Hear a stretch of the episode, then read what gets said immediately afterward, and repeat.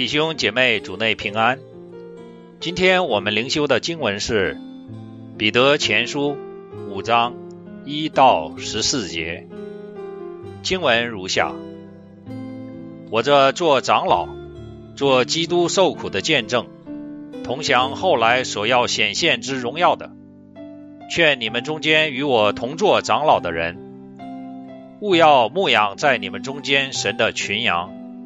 按照神旨意照管他们，不是出于勉强，乃是出于甘心；也不是因为贪财，乃是出于乐意；也不是辖制所托付你们的，乃是做群羊的榜样。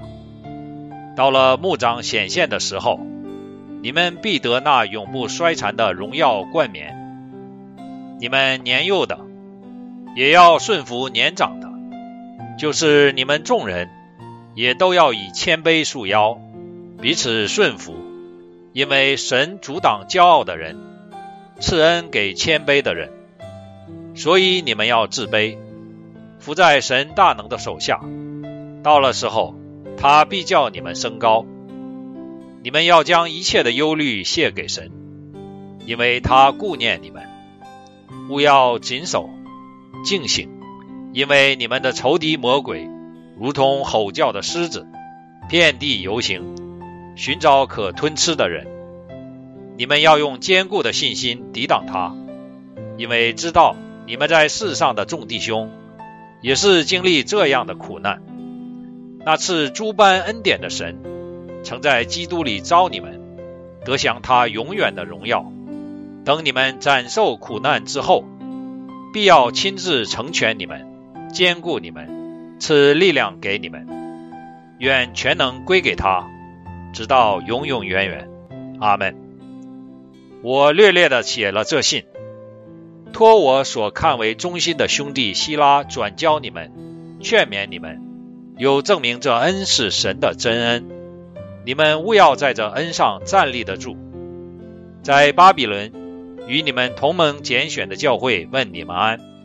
我儿子马可也问你们安，你们要用爱心彼此亲嘴问安，愿平安归于你们凡在基督里的人。下面是灵修的分享，题目是自律。属灵伟人约翰卫斯理的母亲曾经告诉年轻的卫斯理说：“任何以促使你肉体超越心智控制的事情。”都是罪。许多名人之所以失败，就是因为无法自律。有一句话是这么说的：有些人能够统领军队，却无法管住自己；有些人凭着口才可以说服许多人，却他自己在被人激动或误会的时候，却难以保持静默。最高贵的品格就是自律，比君王的冠冕。与紫袍更加尊贵。自律在今日这个社会尤其重要，因为放眼望去，你看见许多人消费过度、暴饮暴食、吸毒酗酒，男女关系复杂；你也看见社会充满暴力之气，许多人无法控制自己脾气，原因就是现代人越来越不懂得自律。所以，彼得对信徒有一句特别的提醒说：“也不是辖制所托付你们的，乃是做群羊的榜样。到了牧长显现的时候，你们必得那永不衰残的荣耀冠冕。”虽然这句话主要是对教会领袖的劝勉，但其实也能应用到所有信徒的生活。如果我用白话一点来讲，就是不要整天想着去管别人。圣经用辖制来表达，而是要做群羊的榜样，意思就是管好自己比较重要，也就是自律。自律是一个成功生命的重要特质。圣经有时候会用另一个字来代替，就是节制。加拉太书五章二十二到二十三节。圣灵所结的果子，就是仁爱、喜乐、和平、忍耐、恩慈、良善、信实、温柔、节制。圣灵所结的果子，是上帝在我们生命中工作所产生的好处，是对我们的生命有益处的特质。我们活在世界上，都喜欢被爱，要快乐，要平安，情绪很平稳，不会失去控制，能够忍耐，与人相处有慈爱，有恩典，良善，不说谎，又有温柔在其中。如果你的人生有这些要素，相信你的生活会充满活泼的色彩。